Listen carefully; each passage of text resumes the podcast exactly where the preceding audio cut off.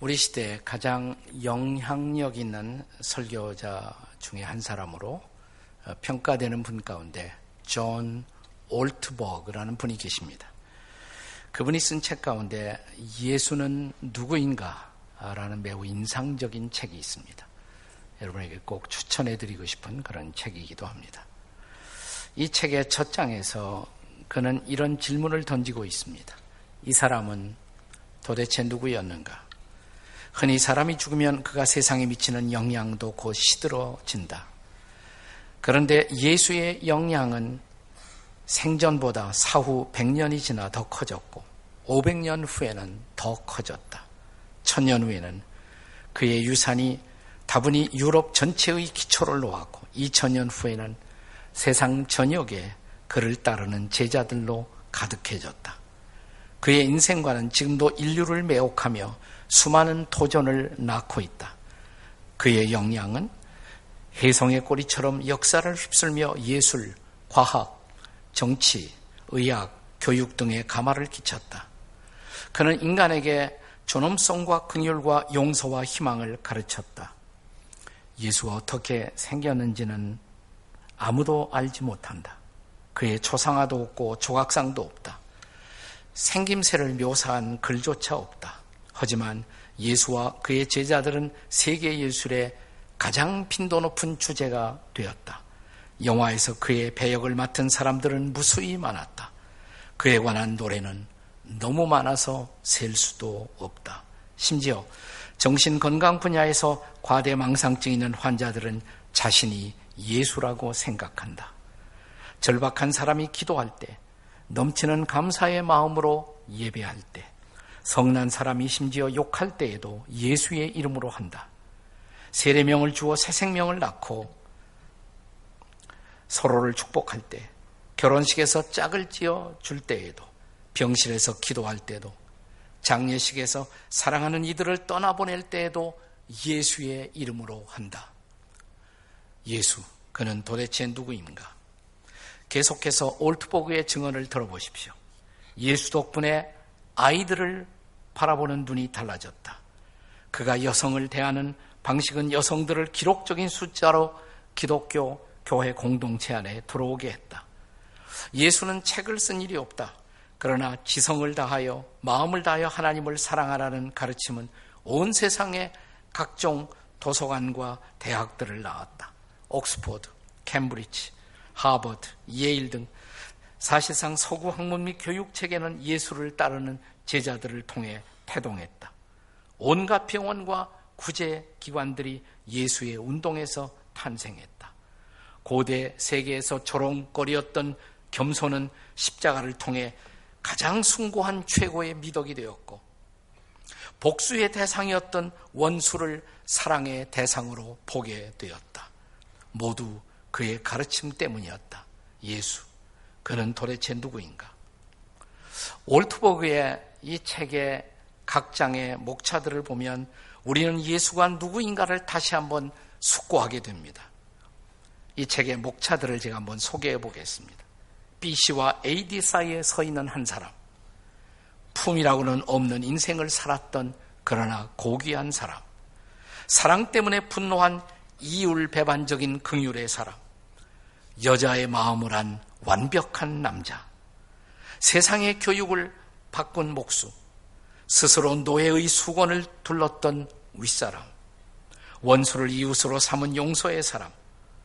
황제의 세계를 허물었던 식민지 사람. 인간은 누구나 위선자임을 깨닫게 한 철학자. 불과 12명으로 세상을 영원히 바꾸어 놓았던 이 한 사람. 결혼의 신성을 부여한 독신남. 온 세상에 영감을 불어넣은 유태인. 스스로 자신에게 사형 선고를 내린 유대인의 왕. 무덤과 사망과 지옥 속에 누운 하나님의 아들. 약속대로 죽음을 이기고 돌아온 그리스도. 오늘 우리가 읽은 성경 본문 요한복음은 요한복음 18장은 특별히 그를 나사렛 예수라고 부르고 있습니다. 오늘 우리는 예수님의 제자 요한이라는 사람의 창을 통해서 본 예수님 그가 누구인가를 묵상하고자 합니다. 본문에서 사도 요한이 증언하고 있는 나사렛 예수. 도대체 그는 누구입니까? 첫째로 그는 전지하신 분이십니다. 본문의 3절과 4절을 함께 같이 읽도록 하겠습니다. 같이 읽습니다. 시작. 유다가 군대와 대제상들과 바리새인들에게서 얻은 아랫사람들을 데리고 등과 횃불과 무기를 가지고 그리러 오는지라 4절에요. 예수께서 그 당할 일을 다 하시고 나아가 이르되 너희는 누구를 찾느냐? 여기 4절에 주목할 만한 단어 하나가 있습니다. 다라는 단어입니다. 다. 예수께서 당할 일을 미리 다 아셨다. 이 다라는 단어가 히라보의 판타, 영어로 all. He knows all. 모든 것을 아시는 그분. 그분의 전지성의 증언을 들어보십시오. 그는 십자가의 고난이 본격화되는 시점에서 게세망 동산으로 들어가시면서 이제 그를 기다리고 있는 모든 일을 아셨다라고 성경은 기록하고 있는 것입니다. 그는 이제 게세만의 동산에서 그의 지상생애의 마지막 밤을 준비하시게 된 것입니다. 그분에게 십자가의 고난은 우연한 사건의 전개가 아니라 하나님께서 예비하신 인류 구원의 계획에 피할 수 없는 여정임을 그는 명확하게 아셨습니다. 사실 이와 같은 그분의 신적인 전지성, 이 전지성은 사도 요한이 요한복음 전체를 통해서 일관성 있게 증언하고 있습니다.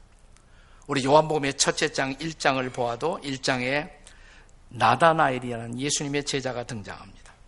자, 그를 만나시고 있는 장면을 기억하시나요? 이 사람은 본래 예수님의 자라난 고향이었던 나사렛 땅에 대한 편견을 가지고 있었던 사람이었습니다. 그러나 예수님이 그를 만나자마자 요한복음 1장 47절에 보시면 이는 참 이스라엘 사람이라 그 속에 간사한 것이 없도다. 비록 그가 편견을 갖고 있지만 그는 간사한 사람이 아니라고 그의 중심, 그의 속 깊은 것을 꿰뚫어 보시고 아셨던 것입니다. 그리고 이어지는 그 다음 절 요한무 1장 48절에서 네가 무화과 나무 아래 있을 때 내가 보았노라. 이렇게 말씀하십니다. 그는 한 사람의 내면의 깊은 곳을 통찰하고 계셨고, 심지어는 그가 나무 그늘 아래에서 무엇을 하고 있는지를 다 알고 계셨던 것입니다. 그는 전지하신 분이십니다. 사랑하는 여러분, 오늘 우리가 믿고 마음에 모시고 따르고 있는 예수님, 그 예수님이 전지하신 분이시다. 모든 것을 아신다. 이것이 우리에게는 오늘 어떤 의미가 있습니까? 최근에 우리 사회에서 몰카 문제가 커다란 이슈가 되고 있습니다. 그러나 전지하신 예수님, 하나님이신 예수님은 몰카가 없어도 다 보세요. 다 알고 계십니다. 따라서 그분 앞에는 아무것도 숨길 수가 없다는 사실 생각하고 사세요? 칼빈을 위시한 종교 개혁자들은 그래서 이런 놀라운 고백을 했습니다. 그들의 공통된 신앙 고백 중에 하나가 이런 고백이었습니다. 코람 데오. 코람은 앞에서, 데오는 하나님. 하나님 앞에서 산다. 그것을 잊지 말자는 것입니다. 그분은 보신다는 것입니다. 그분은 나를 아신다는 것입니다. 사랑하는 여러분, 그렇다면 이런 예수 그리스도의 전지성이라는 것은 그를 따르는 제자들에게는 얼마나 두려운 사실입니까? 두렵지만 또 한편 뒤집어 생각하면 이것은 우리에게 놀라운 위로이기도 하지 않습니까? 세상 모든 사람이 몰라도 그분만은 내 고통을, 내 억울함을, 내 슬픔을, 내 가슴 아리를 그분만은 아신다. 여러분 이것이 위로가 아니에요? 얼마나 놀라운 위로이고 놀라운 기쁨인지요. 바울 사도가 얼마나 하나님의 임재 그리고 그리스도의 임재를 의식하며 살았는지를 우리는 바울의 편지를 통해서 알 수가 있습니다. 몇 구절만 대표적으로 한번 보겠습니다. 바울은 자신을 변호하면서 갈라디아서 1장 20절에서 이런 글을 남깁니다. 같이 한번 읽어보세요. 다 같이 시작. 보라, 내가 너에게 쓰는 것은 하나님 앞에서 거짓말이 아니로다. 어디서? 하나님 앞에서. 하나님 앞에서 나는 이 말을 한다. 나는 그분 앞에서 거짓말을 할 수 없다. 그분이 보시기 때문에, 그분이 아시기 때문에 하나님 앞에서 이 말은 결코 거짓이 아니다. 라고 말하는 것입니다. 디모데 전서 5장 21절을 보십시오. 같이 읽습니다. 디모데전서 5장 21절 시작. 하나님과 그리스도 예수와 택하심을 받은 천사들 앞에서 내가 엄히 명하노니 하나님 앞에서 예수 앞에서 천사들 앞에서 내가 여러분께 이 말씀을 드립니다. 이 말이에요. 그만큼 하나님의 임재를 예수님의 임재를 심지어 영적 존재들인 천사들의 임재를 바울은 의식하면서 나는 그 앞에서 여러분에게 이 말씀을 드립니다. 디모데후서 4장 1절 보세요. 디모데후서 4장 1절 다 같이 읽습니다. 시작. 하나님 앞과 살아있는 자와 죽은 자를 심판하실 그리스도 예수 앞에서 그가 나타나실 것과 그의 나라를 두고 어미 명하노니 하나님 앞에서 예수님 앞에서 여러분께 이 권면을 드립니다 이 말이에요. 그렇습니다. 한순간도 저와 여러분도 잊지 말아야 할 사실. 우리는 모든 것을 아시는 예수님 앞에서 살고 있다는 사실입니다. 옆에 사람 쳐다보고 주님이 보세요. 한번 해보세요. 네. 좋은 것도 보고 계세요, 지금. 네. 그는 누구이십니까? 나사렛 예수. 그는 전지하신 분이십니다. 한 걸음 더 나가서 오늘 본문은 사도 요한은 가르치기를 둘째로 그분은 전능하신 분이십니다. 옆에 사람에게 그는 전능하십니다. 해보세요. 그는 전능하신 분이십니다. 본문 4절에 예수께서 자신을 잡으러 게세만의 동산에 지금 들어오고 있는 군인들에게 너희는 누구를 찾느냐 묻습니다. 이제 5절의 대답을 보겠습니다. 5절 같이 읽어요. 시작. 대답하되 나사렛 예수라 하거늘 내가 그니라 하시니라. 그 다음에 그를 파는 유다도 그들과 함께 섰더라. 자, 이 말씀에 이어지는 반응을 6절에서 보겠습니다. 6절 다 같이 읽습니다. 시작. 예수께서 그들에게 내가 그니라 하실 때 그들이 물러가서 땅에 엎드려지니라. 평범한 반응이 아니죠. 절대로 평범한 반응이 아니에요. 자, 예수를 잡으러 지금 사람들이 게세만의 동산에 들어왔습니다. 예수님이 그들을 만난 거예요. 너희는 누구를 찾느냐? 나사렛 예수. 우리는 예수를 찾는다. 자, 예수님이 뭐라고 그랬어요? 내가 그니라. 내가 나사렛 예수야. 라고 예수님이 대답한 거예요. 그러면, 그러니 당신이 예수야? 우리와 함께 같이 가야겠다. 아, 그게 우리가 예측할 수 있는 일상적인 반응이 아니겠습니까? 그런데 성경은 어떻게 기록합니까? 내가 그니라 한 순간 그들이 물러가 땅에 엎드려졌더라. 그랬어요. 평범한 반응이 아니에요. 바로 이런 표현은 성경의 표현은 신적 존재에 대한 반응을 기록하고 있는 것입니다. 중요한 것은 여기 예수님이 자신이 누구인가를 밝히면서 사용하셨던 표현, 요한복음에 계속 반복되는 표현이에요. 내가 그니라. I am he.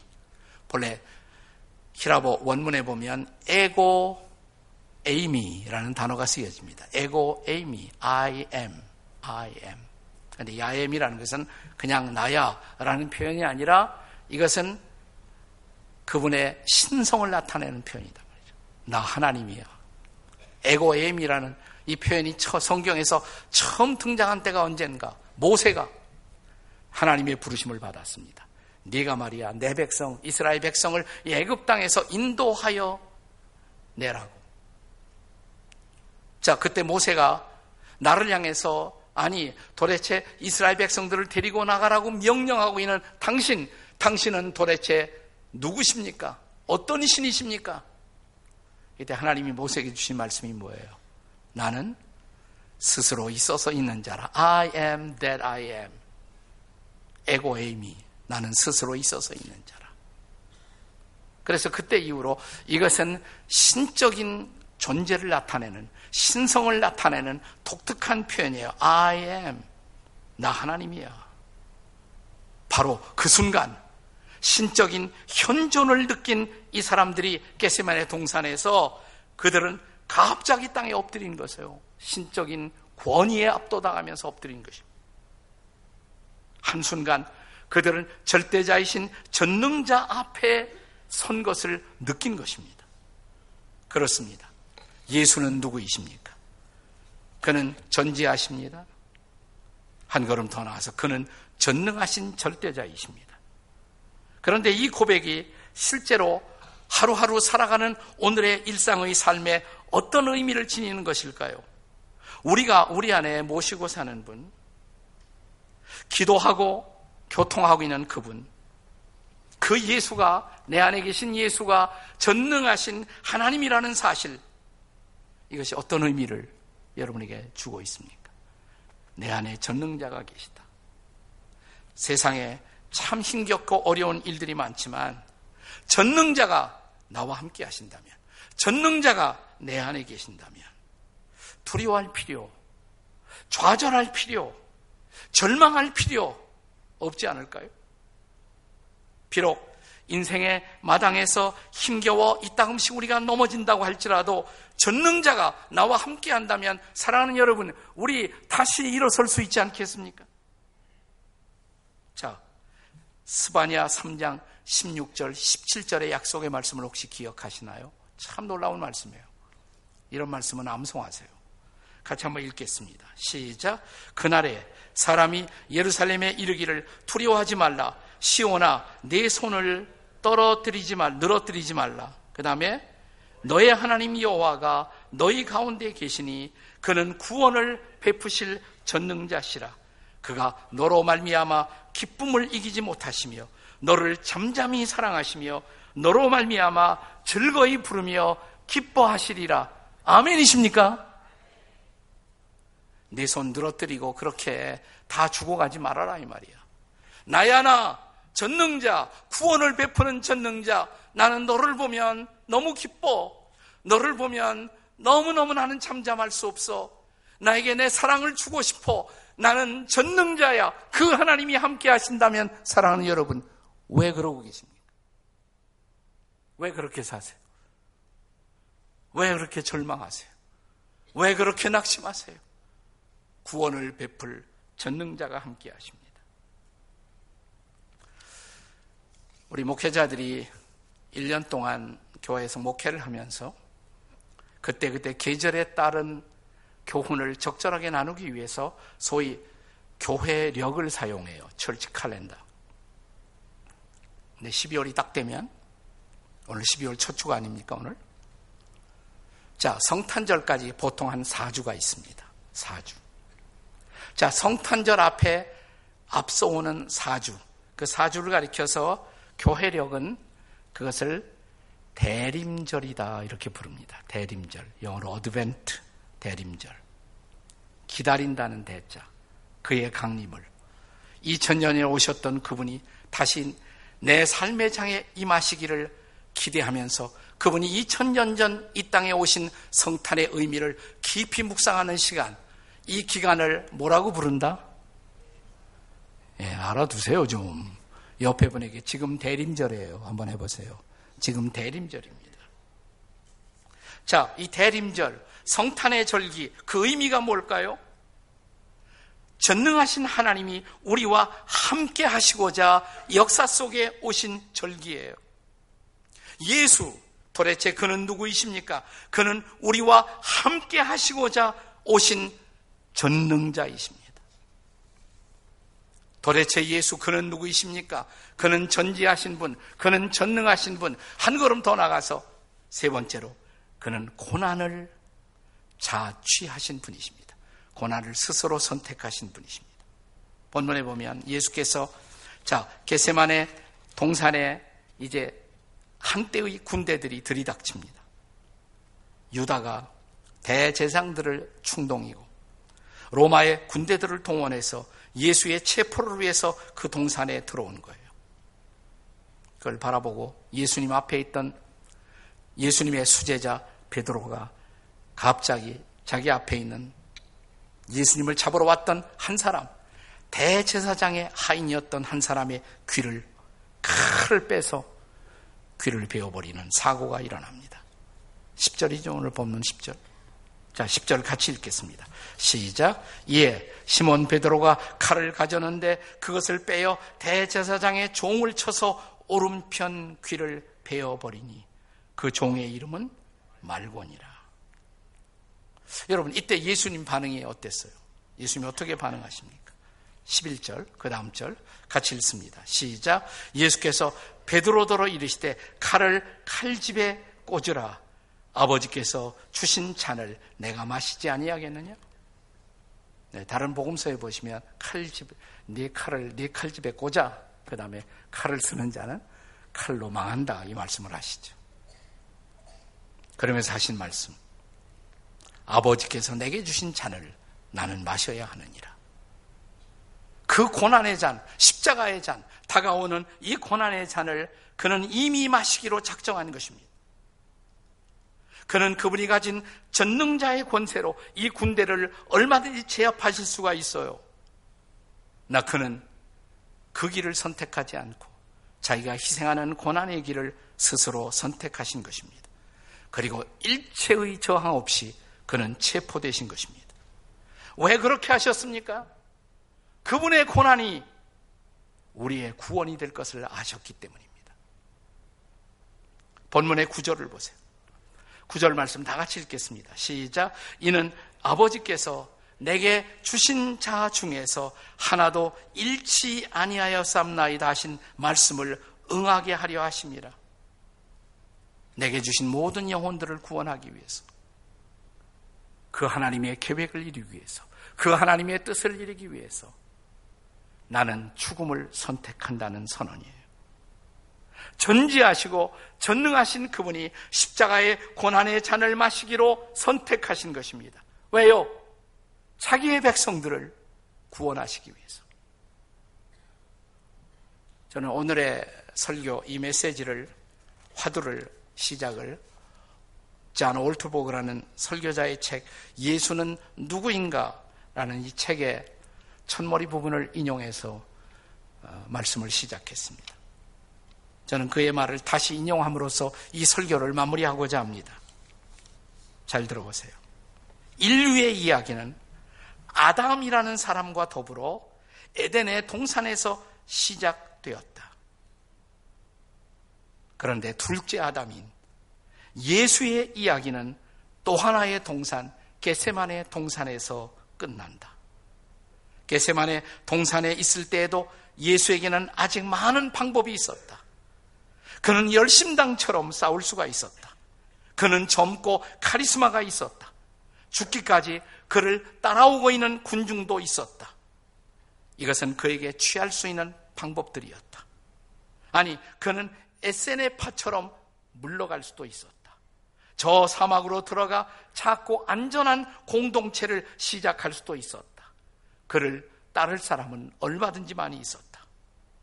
그는 대제상들과 손을 잡을 수도 있었다. 대제상들과 함께 성전에 그의 사역에 중심을 두고 가르쳤다면 어떤 일이 벌어질 것인가를 상상해 보라. 아니, 그는 빌라도와 흥정을 벌릴 수도 있었다. 정권의 내부에서 그분이 로마 제국에 영향을 끼친다면 어떤 일이 벌어질 것인가를 상상해 보라.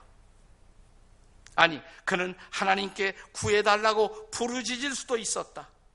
이 일을 면하게 해달라고 구할 수도 있었다. 아니, 그는 천사들의 군단을 동원할 수도 있었다.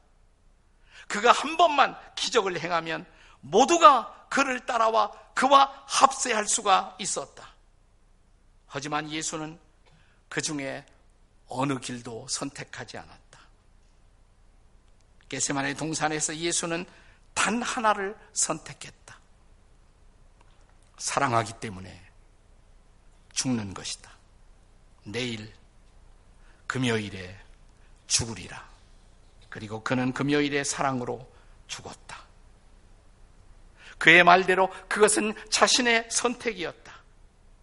빌라도나 헤롯이나 황제나 대제장들이나 군중의 선택이 아니었다. 그는 이렇게 말했다.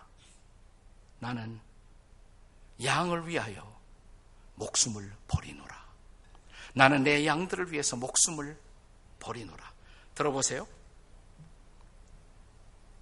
그 다음에 이어지는 요한복음 10장 18절의 말씀이에요. 내게서 빼앗는 자가 있는 것이 아니라 내게서 빼앗는 자가 있는 것이 아니라 나는 스스로 버리노라. 나는 버릴 권세도 있고 다시 얻을 권세도 있으니. 그런데 그는 버림을 선택하셨습니다. 희생을 선택하셨습니다. 죽음을 선택하셨습니다. 십자가를 선택하셨습니다. 그는 도대체 누구입니까? 예수, 나사렛 예수, 그는 도대체 누구입니까? 스스로 고난받기 위해서 이 땅에 오신 대속의 주님, 속죄의 주님이십니다. 그가 고난을 받으심으로 우리가 구원을 얻고 그가 고난을 받으심으로 우리가 새삼을 얻고 그가 고난을 받으심으로 우리가 영생을 얻기 위해서 그가 이 땅에 희생하기 위해서 오신 시즌.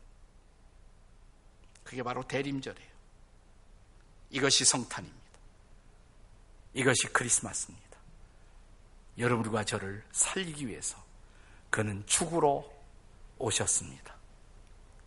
그가 가신 고난의 길을 이 4주간 동안 묵상한다면 그리고 성탄을 맞는, 맞이한다면 우리들의 크리스마스는 다른 어떤 해의 크리스마스와도 전혀 다른 성탄이 될 것입니다. 메리 크리스마스 기도하시겠습니다.